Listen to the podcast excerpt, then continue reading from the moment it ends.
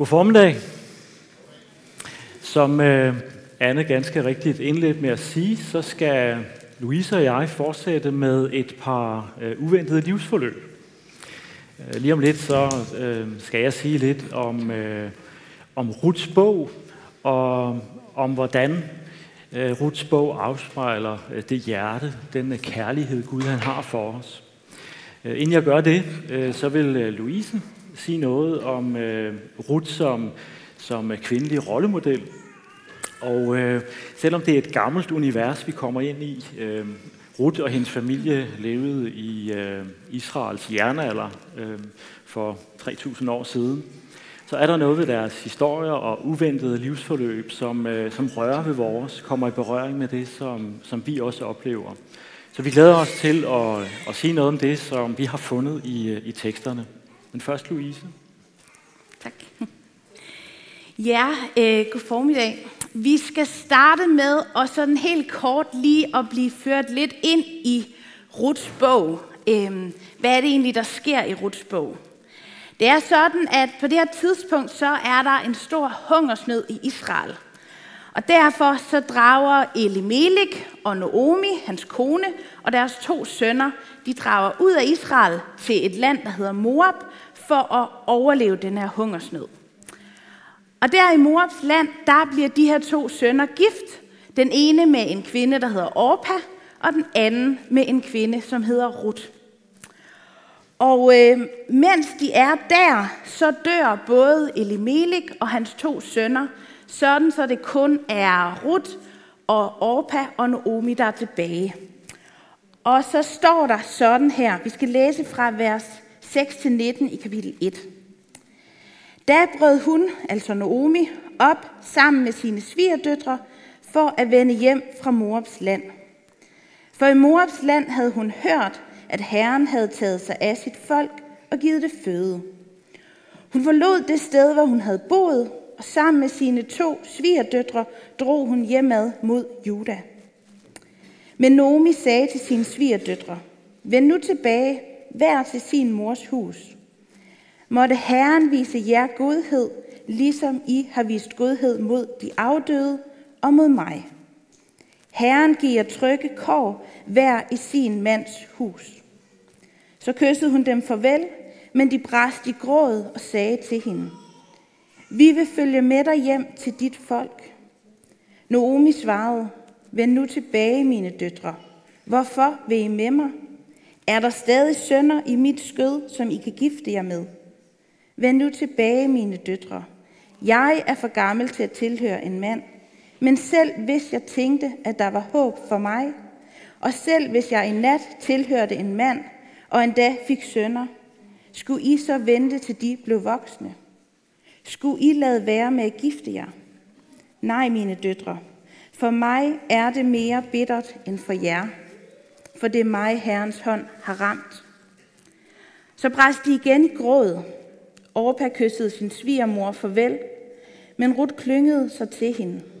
Det sagde Naomi, nu vender din svigerinde tilbage til sit folk og sin Gud. Følg du med din svigerinde? Men Rut svarede, du må ikke tvinge mig til at forlade dig og vende tilbage. Nej, hvor du går hen, vil jeg gå.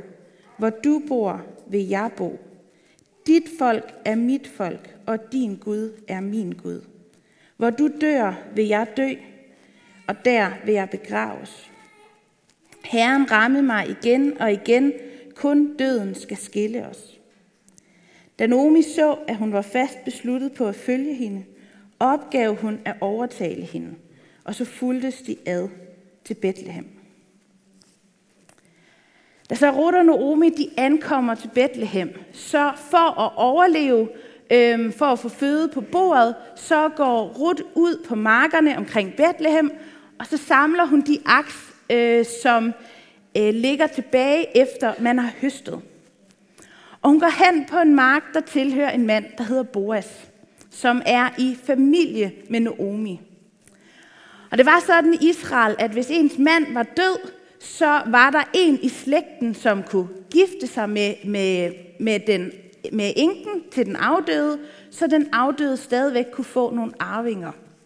Og på Noomis opfordring, så, så går Ruth ganske dristigt hen til Boas og spørger, om ikke han vil være den løser for hende, som det hedder.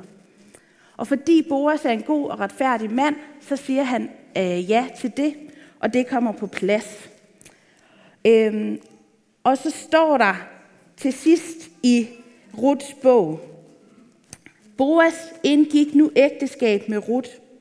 Han gik ind til hende, og herren lod hende blive gravid, og hun fødte en søn. Der sagde kvinderne til Naomi, Lovet være Herren, som ikke lader dig stå uden løser i dag. Han skal blive navnkundig i Israel. Han skal holde dig i live og forsørge dig i din alderdom. Din svigerdatter, som har vist dig kærlighed, har født ham. Hun betyder mere for dig end syv sønner. Så tog Naomi drengen i sin favn, og hun blev hans plejemor. Nabokonerne gav ham navn og sagde, Naomi har fået en søn. De gav ham navnet Obed, og han blev far til Davids far, Isai. Det er sådan i helt korte træk det, der foregår i de fire kapitler i Ruts bog. Jeg har altid været øh, enormt glad for den her beretning, øh, glad for, for Ruth. Og det har jeg særligt, fordi jeg synes, jeg i hende fandt en kvindelig rollemodel, som jeg egentlig ellers synes var sådan lidt svær at finde. Jeg kom især til at holde af beretningen, da jeg sådan blev lidt ældre og blev teenager, men jeg har helt fra jeg var barn fået sunget rut ind i mit hjerte, når vi piger og drenge i børneklubben skrålede med på, jeg vil ligne Daniel, og jeg vil ligne Rut. For Rut, hun var så god og sand, sang vi. Og da jeg så blev ældre, så, øh, så kom der nogle flere facetter på hende her Rut. Jeg fandt ud af, hvad var det, der gjorde hende god og sand. Og så fandt jeg ud af, at Ruth hun er så meget mere end i gåseøjne bare god og sand. For Ruth hun var trofast, hun var lojal, hun var kærlig, og så var Ruth i den grad modig. Ruth hun var til glæde og til hjælp for de mennesker, som hun var sat i blandt. Og der, hvor hun var sat, der holdt hun ud, også når det, livet ikke formede sig sådan, som hun havde tænkt, og sådan, som hun sikkert også havde håbet, at det ville forme sig. Da hendes mand dør, så forlader hun ikke sin svigermor. Men i stedet for, så forlader hun alt, hvad hun kender, alt, hvad der er trygt for hende. Og så rejser hun med til et fremmed land og til et fremmed folk. Endda til et folk, som sandsynligvis i udgangspunktet ville se ned på hende. For Ruth, hun var ikke jøde, sådan som Naomi var det. Men Ruth, hun var moabit, og moabitterne, det var et af de folk, som var Israels fjender. Men alligevel trofast, lojalt, kærligt og modigt følger Ruth med. Om Ruth i den her handling at tage med sin svigermor fulgte sin øh, lyst og sit hjerte, eller om hun primært gjorde det af pligt. Det melder historien egentlig ikke noget om.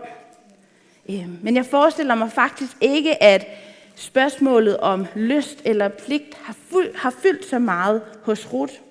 Hun oplevede sig forpligtet, og derfor havde hun lyst til at drage med. Uafhængigt af, om det valg, det ville give hende et lykkeligt liv eller ej. Ruth hun efterlader hele sin identitet.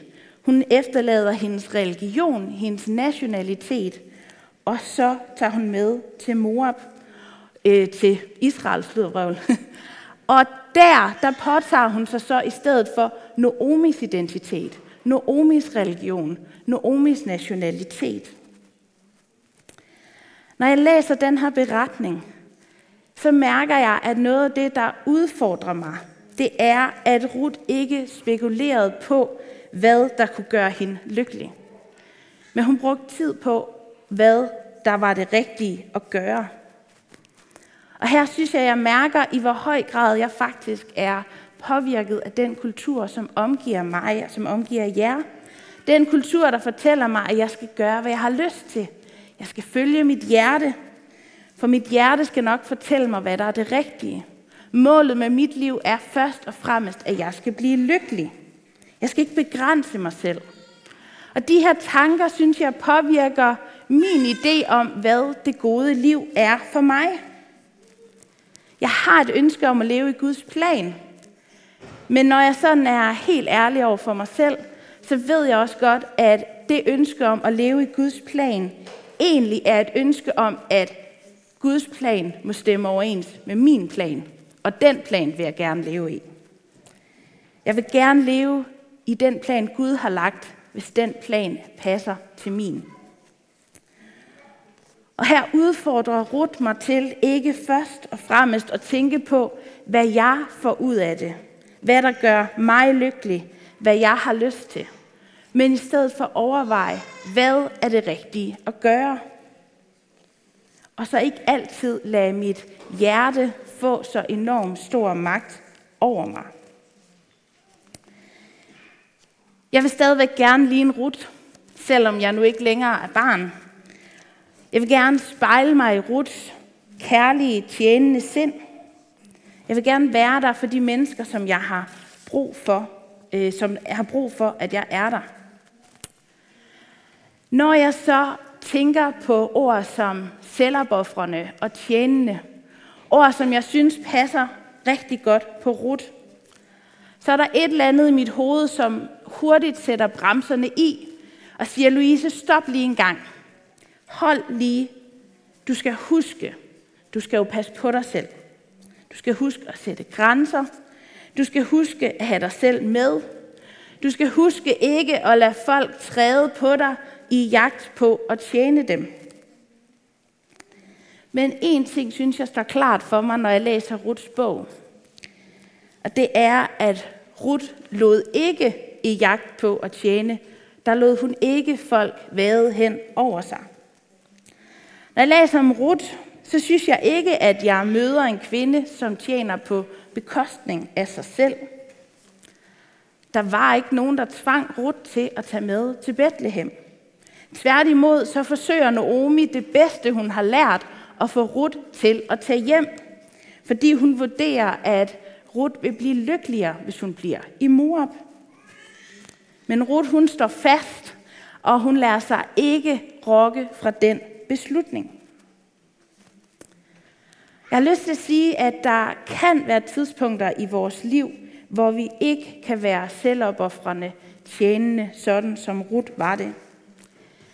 Jeg havde selv for år tilbage øh, ting i mit liv, der gjorde, at jeg ikke var i stand til at være særlig meget for særlig mange. Og hvis du sidder her i dag og befinder dig sådan et sted, så har jeg lyst til at sige til dig, at du må høre, at du gerne må hvile.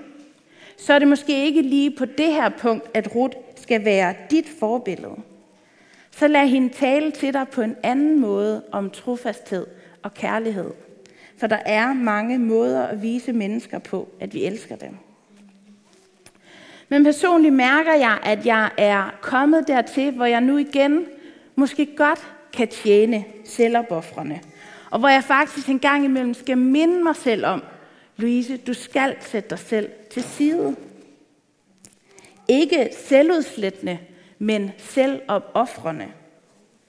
Og der synes jeg, at jeg lærer noget værdifuldt af Ruth.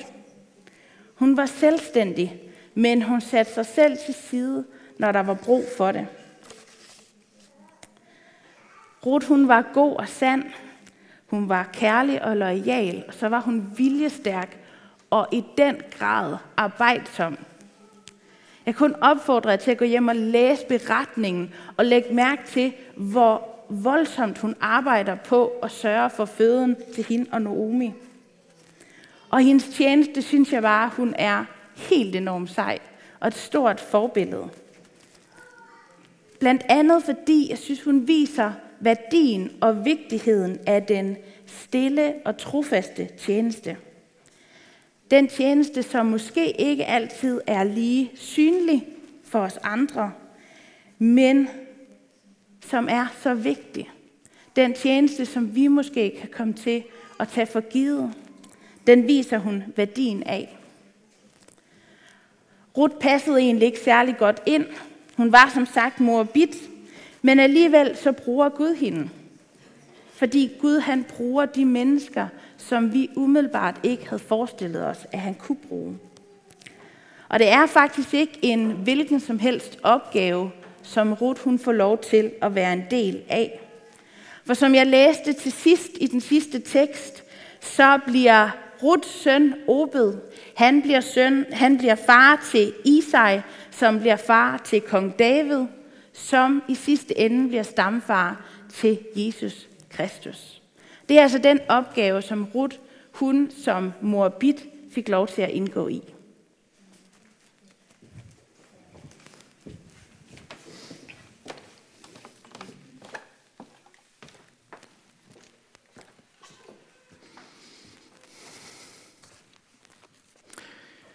Som de fleste nok har opdaget, så står vores mobilnummer på, på slidesen heroppe.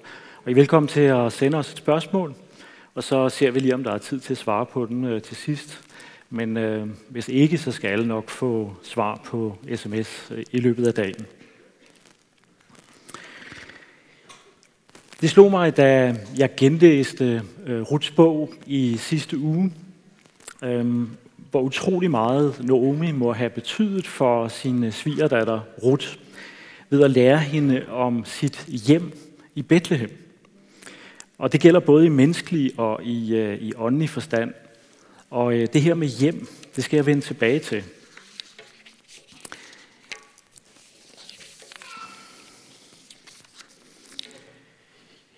Nu øh, kan det jo godt virke lidt øh, eksotisk, øh, at geografiske termer fra oldtidens Mellemøsten øh, fylder så meget i øh, fortællingen. Bethlehem, øh, Moab, øh, Israel osv. Men der er faktisk en pointe med det. Apostlen Paulus, øh, han skriver i sit brev til de øh, kristne i Rom, blandt andet om Ruts bog, at alt, hvad der tidligere er skrevet, er jo skrevet for, at vi skal lære af det, så vi med udholdenhed og den trøst, skrifterne giver, kan fastholde håbet.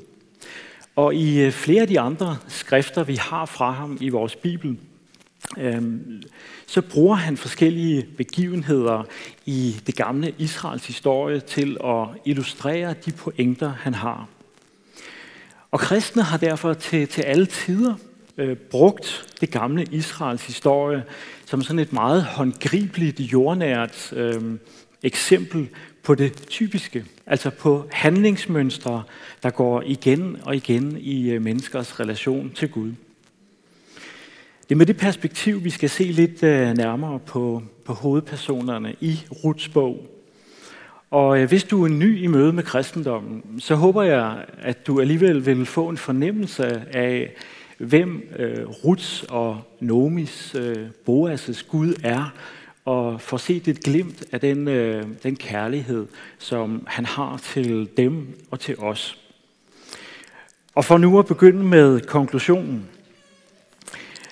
Selvom Gud menneskeligt set ikke havde nogen grund til at vise barmhjertighed mod Ruth, så fandt han alligevel en grund til at gøre det eller oversat til 2020. Selvom Gud menneskeligt set ikke behøver at vise barmhjertighed mod os, så har han i sit hjerte alligevel fundet en grund til at gøre det. Det, der slog mig, øh, da jeg genlæste Ruts bog, det var faktisk, at den situation, som øh, enkefru øh, Naomi og hendes to svigerdøtre var havnet i, Øh, på mange måder og, og dybest set var selvforskyldt. Øh, de havde selv skylden for, sådan helt menneskeligt, nøgternt øh, set, øhm, den situation, de havde rådet sig ud i, og derfor så måtte de øh, i bund og grund selv må, øh, rode med en løsning, eller simpelthen affinde sig med den ulykke, de var havnet i. Det her med det forjættede land, altså det geografiske Israel, som øh, Nomi og hendes familie kom fra. Det står jo et, øh, i Bibelen som et øh, billede på det sted, Gud havde knyttet sine løfter til. Øh, løfter om, at genoprette det brudte og ødelagte forhold til Gud, som var konsekvenserne af de første menneskers oprør imod Gud, og som havde været et livsvilkår for alle mennesker lige siden, inklusive familien øh, Nomi.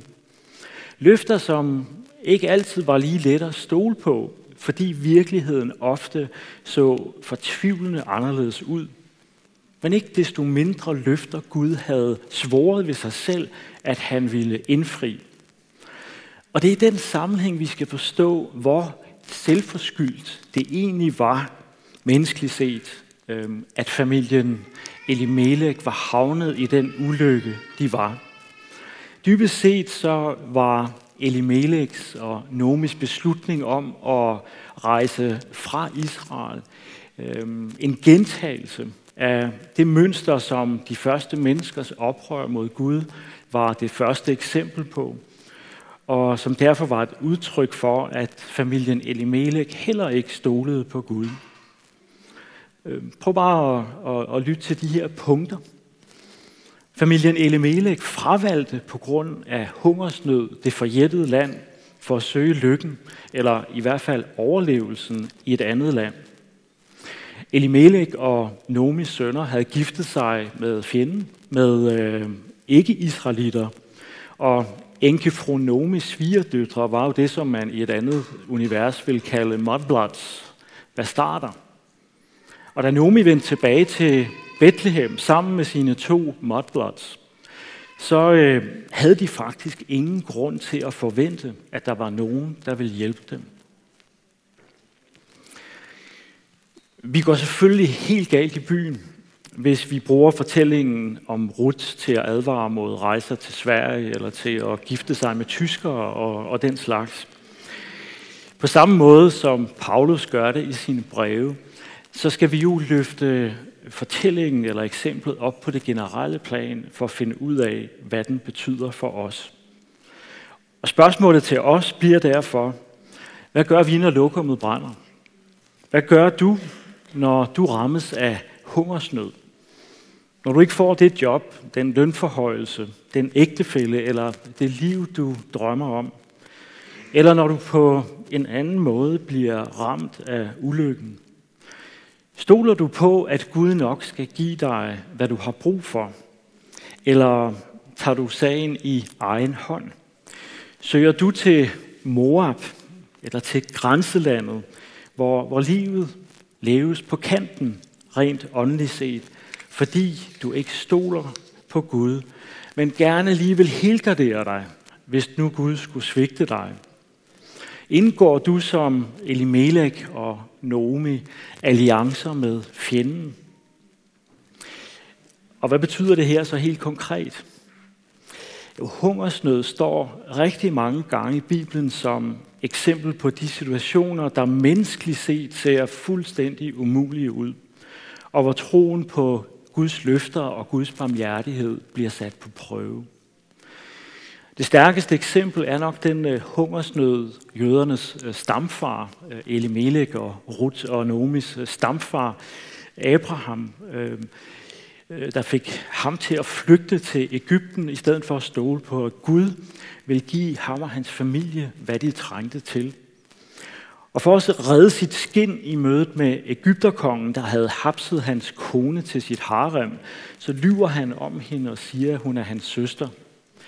Og det øh, opdager Ægypterkongen.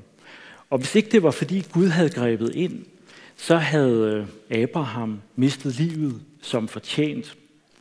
Og I stedet for, så sker der altså bare noget andet. Nemlig, at Ægypterkongen bliver klar over, at Gud er Abrahams beskytter. Og øh, Ægypterkongen vælger lige frem at betale familien Abraham for at rejse hjem igen. Og hjem, det er jo som øh, allerede nævnt i begyndelsen lidt et nøgleord i øh, fortællingen. Øhm, når det handler om den positive del af det mønster, som både fortællingen om Abraham og fortællingen om Ruth afspejler. For selvom Gud ikke havde behøvet at vise Nomi og Ruth barmhjertighed, så fandt han alligevel en grund til at gøre det.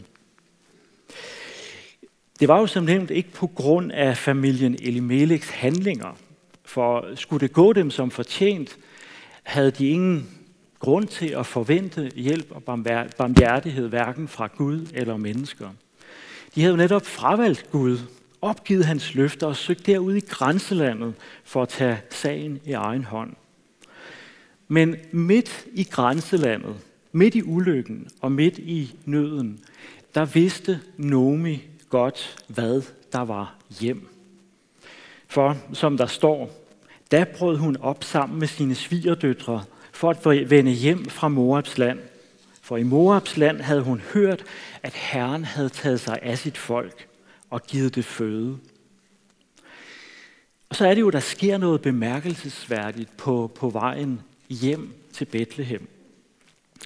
Nomi vidste jo godt, hvad der var hjem, altså hvor den bedste hjælp og det bedste liv var at finde. Men hun vidste også godt, at hun menneskeligt set havde forspildt sine chancer øh, for at få hjælp. Herrens hånd havde ramt hende, som hun gav udtryk for i, i den øh, tekstbid, øh, Louise læste op. Men hun vidste også godt, at øh, hendes eneste redning var at række sine hænder frem, råbe til Gud om hjælp. Og alligevel beslutter hun derfor, på samme måde som den fortabte søn i Jesu lignelse, og begive sig fra det fremmede langt væk øh, til sit hjem. Hun er, øh, sådan kan vi også øh, havne i en situation, hvor, hvor vi som Nomi øh, hører, at Herren har taget sig af sit folk. Øh, men i stedet for at vende hjem, altså at gå til Gud med vores nød, så kan vi også opleve, at vi har opgivet det håb. Opgivet at stole på Guds løfter.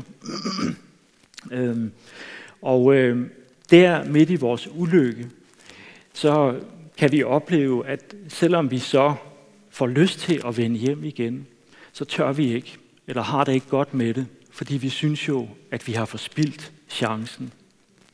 Og her er det måske stærkeste budskab i Ruts bog, at selvom Gud slet ikke havde behøvet at hjælpe Ruth, så fandt han alligevel en grund i sit hjerte til at gøre det.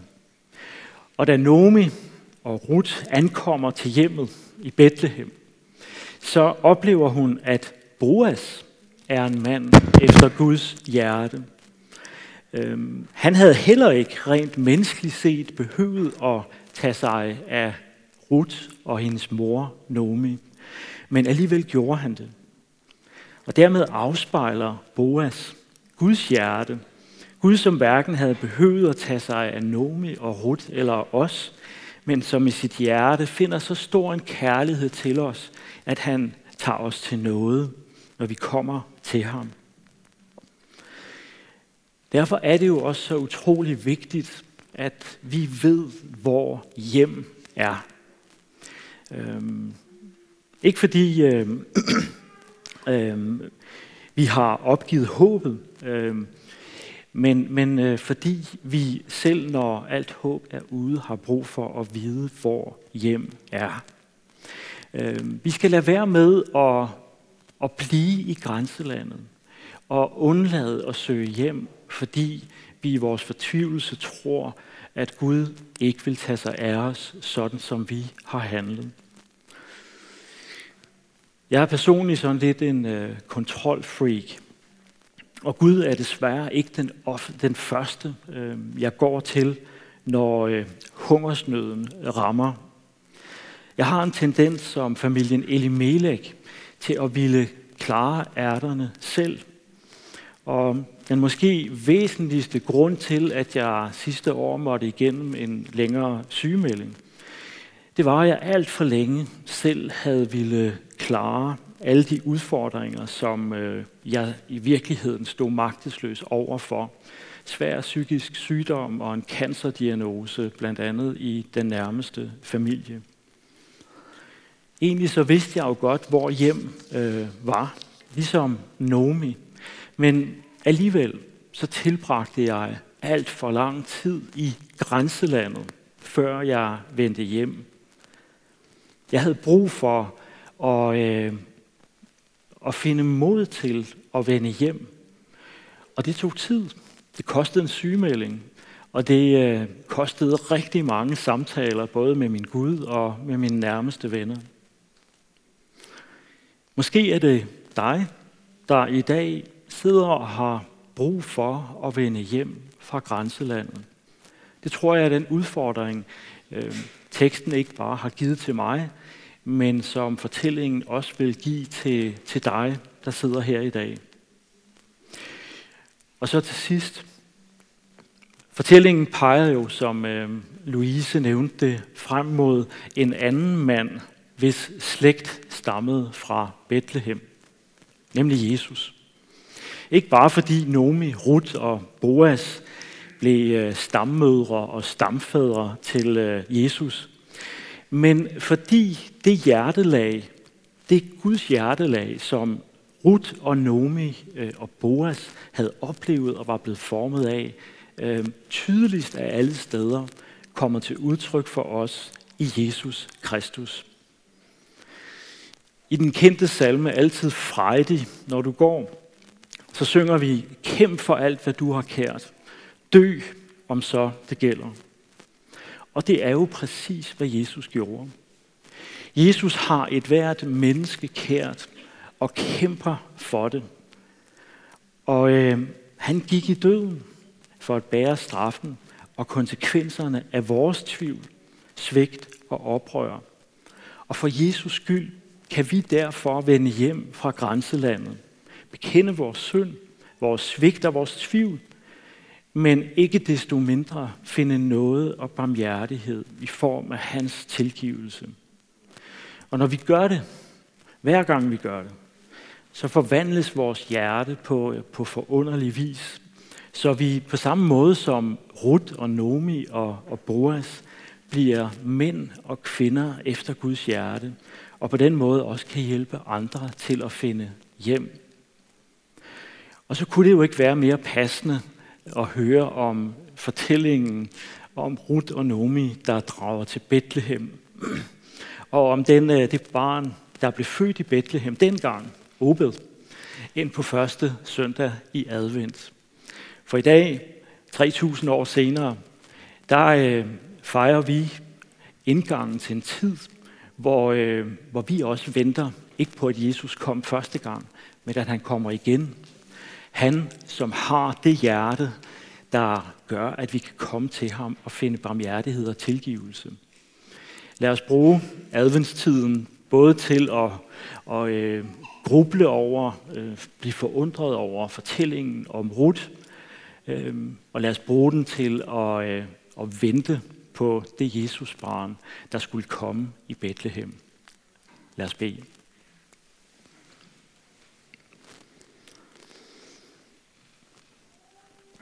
Kære himmelske far, du ved, hvor uforbederligt øh, stadig vi er, når det handler om at ville klare tingene selv.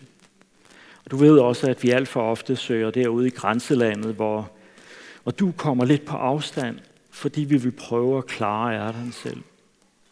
Vi takker dig, fordi du i fortællingen om Nomi og Ruth og Boas har givet os et øh, eksempel på, hvordan det går, når vi øh, selv forsøger at klare ting, vi i virkeligheden står magtesløse overfor.